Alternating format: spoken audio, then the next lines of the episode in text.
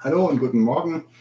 Es geht weiter mit unserem Englisch-Tutorial. In dem heutigen Video wirst du lernen, wie du mit dem, was du bislang in den letzten sechs Videos gehört hast, dein Englisch weiter voranbringen kannst. Und ich werde dir erklären, was du tun kannst, wenn du das, was dir der Engländer, Amerikaner oder Muttersprachler sagt, überhaupt nicht verstehst. Also bleib dran, es lohnt sich.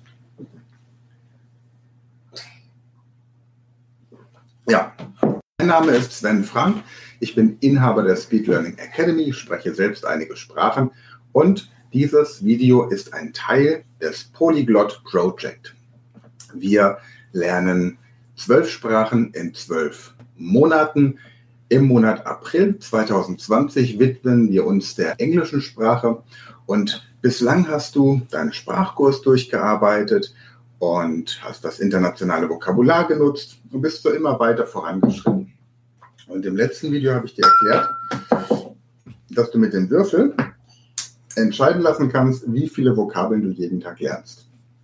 Und wenn beispielsweise dein Würfel in den letzten Tagen immer nur eine 1 oder eine 2 gezeigt hat, dann dürfte dein kleiner Prinz jetzt so aussehen. Das heißt, man markiert hier Wörter wie zum Beispiel to devote myself, I devote myself, ich widme mich selbst oder ich widmete mich oder um, ähm, at a glance I can distinguish, auf einen Blick kann ich unterscheiden und solche Sachen verwendest du dann in deinem Alltag. Du provozierst also quasi Situationen, in denen du diese Dinge anwenden kannst. Bei mir sind es Videos zum Sprachenlernen. Das heißt, ich nehme diese Video, diese,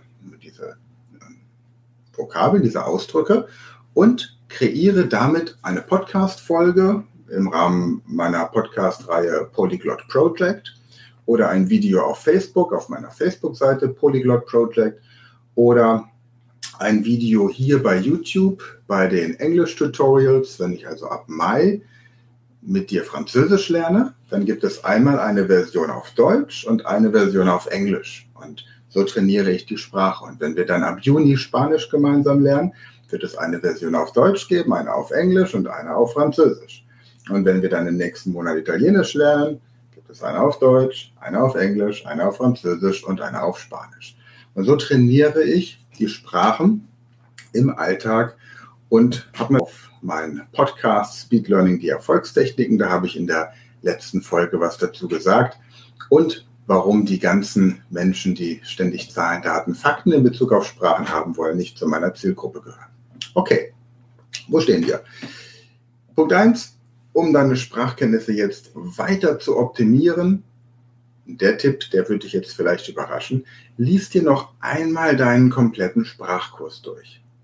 Weil du jetzt mit einem ganz anderen Wissen und einer ganz anderen Aufmerksamkeit, zum Beispiel die Grammatik oder bestimmte Formulierungen in diesem Buch ähm, aufnehmen wirst. Das ist Punkt 1. Punkt 2, hol dir ein Wörterbuch, aber so ein richtiges. Hm, ja, ein kleines oder ein größeres, Deutsch-Englisch. Aber bitte, nichts Digitales, so ein richtiges aus Papier. Ja, also so zum Anfassen. Kannst zum Beispiel das hier nehmen. Ich liebe diese visuellen Wörterbuche. Wörterbücher.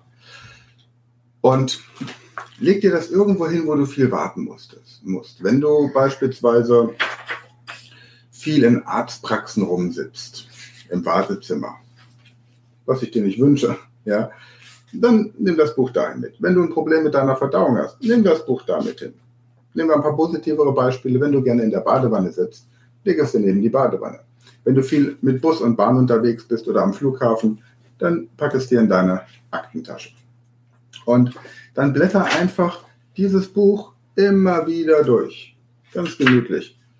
Ja, und lest dir einfach diese ganzen verschiedenen ähm, Wörter durch. Hier bei Cooking zum Beispiel, kochen. To grate. Gratinieren, kennen wir im Deutschen. Hier heißt es reiben. Ich stelle mir also den Käse vor, den ich ähm, gerieben habe. Es gibt auch das Wort I'm grateful, ich bin dankbar. Ja, ich bin quasi so, äh, so gerieben wie so ein Käse und bin dankbar, dass ich jetzt Teil deines kulinarischen Genusses werden kann. Oder was haben wir sonst? Hier Roast, Braten, den Roast Beef. Ja? Gebratenes Rind. Oder hier. Wok. Der Wok. Oder Gratindisch, die Auflaufform. Ja, da kommt etwas rein, das gratiniert wird und so weiter und so fort. Und gratte, gratte, äh, great heißt übrigens reiben. Ja, haben wir gerade gelernt. Und so erweiterst du spielerisch ganz nebenbei auch deinen Wortschatz. So. Und was passiert jetzt, wenn du das erste Mal mit einem Muttersprachler sprichst? Denn es gibt ja viele Leute, denen reicht es, wenn sie die Sprache lesen und verstehen können. Aber das aktive Sprechen ist natürlich immer die Königsdisziplin. Das ist das Ziel beim Sprechen einer Sprache oder beim Anwenden einer Sprache. Und jetzt kommst du irgendwo hin, wenn es dir so geht wie mir, mit 16 beim Schüleraustausch in den USA, landest du am Flughafen, dich holt dein äh, Empfänger, dein Gastgeber ab und sagt zu dir, ja, ja, bleib hier. Und du denkst nur, was? Ich bleib hier. Und du verstehst kein Wort. Ich habe dann nach einigem Nachfragen aufschreiben lassen und Wörterbuchnutzung äh, erkannt, dass er mich gefragt hat, Are you glad to be here? Das hört sich natürlich im Englischunterricht immer ein bisschen anders an, als dann tatsächlich, wenn man irgendwo in Idaho, Nampa ankommt und gefragt wird, Are you glad to be here? Im Nachhinein versteht man es, aber da dann eben nicht. Oder als ich meine Ausbildung in Irland gemacht habe, in Dublin am Flughafen angekommen bin, in ein Taxi eingestiegen bin und das Gefühl hatte, ich verstehe kein Wort mehr. Und wenn dir so etwas passiert, dann gibt es einen ganz charmanten Trick. Und zwar sprich langsam und deutlich. Denn wir haben Spiegelneuronen in unserem Gehirn. Das heißt, dein Gegenüber wird, wenn du langsam sprichst, automatisch auch langsamer sprechen. Es gibt also überhaupt keinen Grund, egal in welcher Sprache, schnell zu sprechen. Natürlich ist auch dieses Video mit einer schnelleren Sprache aufgenommen, um eine Dynamik reinzubringen. Nur wenn es darum geht, etwas zum Ausdruck zu bringen und dein Gegenüber zum Zuhören aufzufordern, dann sei dir bewusst, dass wenn du und vor allem wahr ist. Also, du kommst zum Beispiel ins Taxi, der Taxifahrer fragt dich, wo du hin möchtest, und du sagst, please, I want to go to Griffith College. Und dann fragt er, where are you from? I thought, well, I'm from Germany. Oder, well, I'm from Germany and I'm glad to be here. Und dann fragst du, and where are you from? Are you Irish? Are you English? Are you British? Are you American? Wenn er Amerikaner ist, kannst du fragen, where are you originally from? Where is your family originally from? Weil die meisten Amerikaner ja Flüchtlinge sind aus Europa oder anderen Ländern. Die wenigsten Taxifahrer, die du in Amerika, in den USA haben wirst, sind Native Americans. Also, nochmal zusammenfassend. Schnapp dir ein Wörterbuch und lies es einfach spaßeshalber durch. Markiere deine Seiten hier und lass den Würfel entscheiden, wie viele neue, anspruchsvolle Wörter du jeden Tag lernst. Lass im Hintergrund immer die englische Sprache laufen und überlege dir, welche Alltagssituationen du mit der englischen Sprache meistern möchtest. Gleichzeitig, wenn du das Polyglot, Polyglot Project wirklich weiterführen möchtest ab Mai, dann empfehle ich dir, dass du dir entweder von Langenscheid einen Französischkurs holst. Langenscheid mit ähm, Französisch mit System zum Beispiel ist ein ganz guter. Oder wenn du das Video, den, das Video-Tutorial auf Englisch haben möchtest, hol dir Teach Yourself French oder von Assemil French with Ease. Ich werde alles in den Videobeschreibungen entsprechend verlinken. Gut.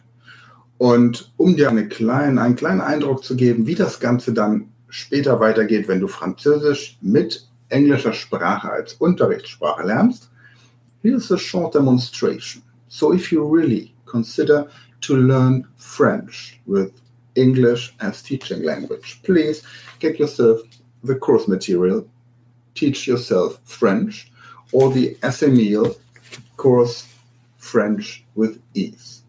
The requirements a course has to fulfill is first, all the texts have to be in French and translated into English. Second, you need to have the audio material, so a recording that you can listen to the texts in French. Then please get yourself not only a copy of The Little Prince, but also a copy of Le Petit Prince, because this book is the first book you're going to read in French. Then you need a highlighter. Get yourself a highlighter and get yourself an anchor drink. So for English, my anchor drink was black tea with milk. My anchor drink for German is black coffee. And my anchor drink for French is black coffee with milk. Well, this contradicts somehow. It's coffee with milk. Black coffee is without milk, but coffee with milk. Normally, I do not drink coffee with milk. Normally, I don't drink coffee at all.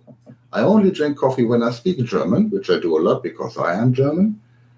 I drink black tea with milk when I speak English or learn English. And I drink coffee with milk when I learn French or when I devote myself to French. Well, if you have any questions, just write them in the comments.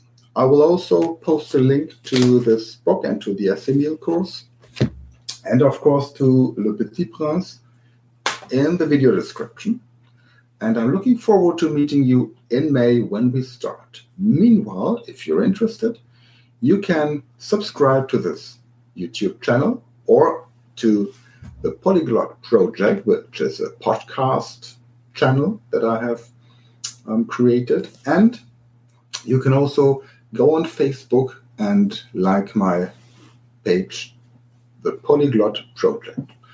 Thanks for watching, and I'm looking forward to teaching you more English on Thursday and French next month. Bye for now.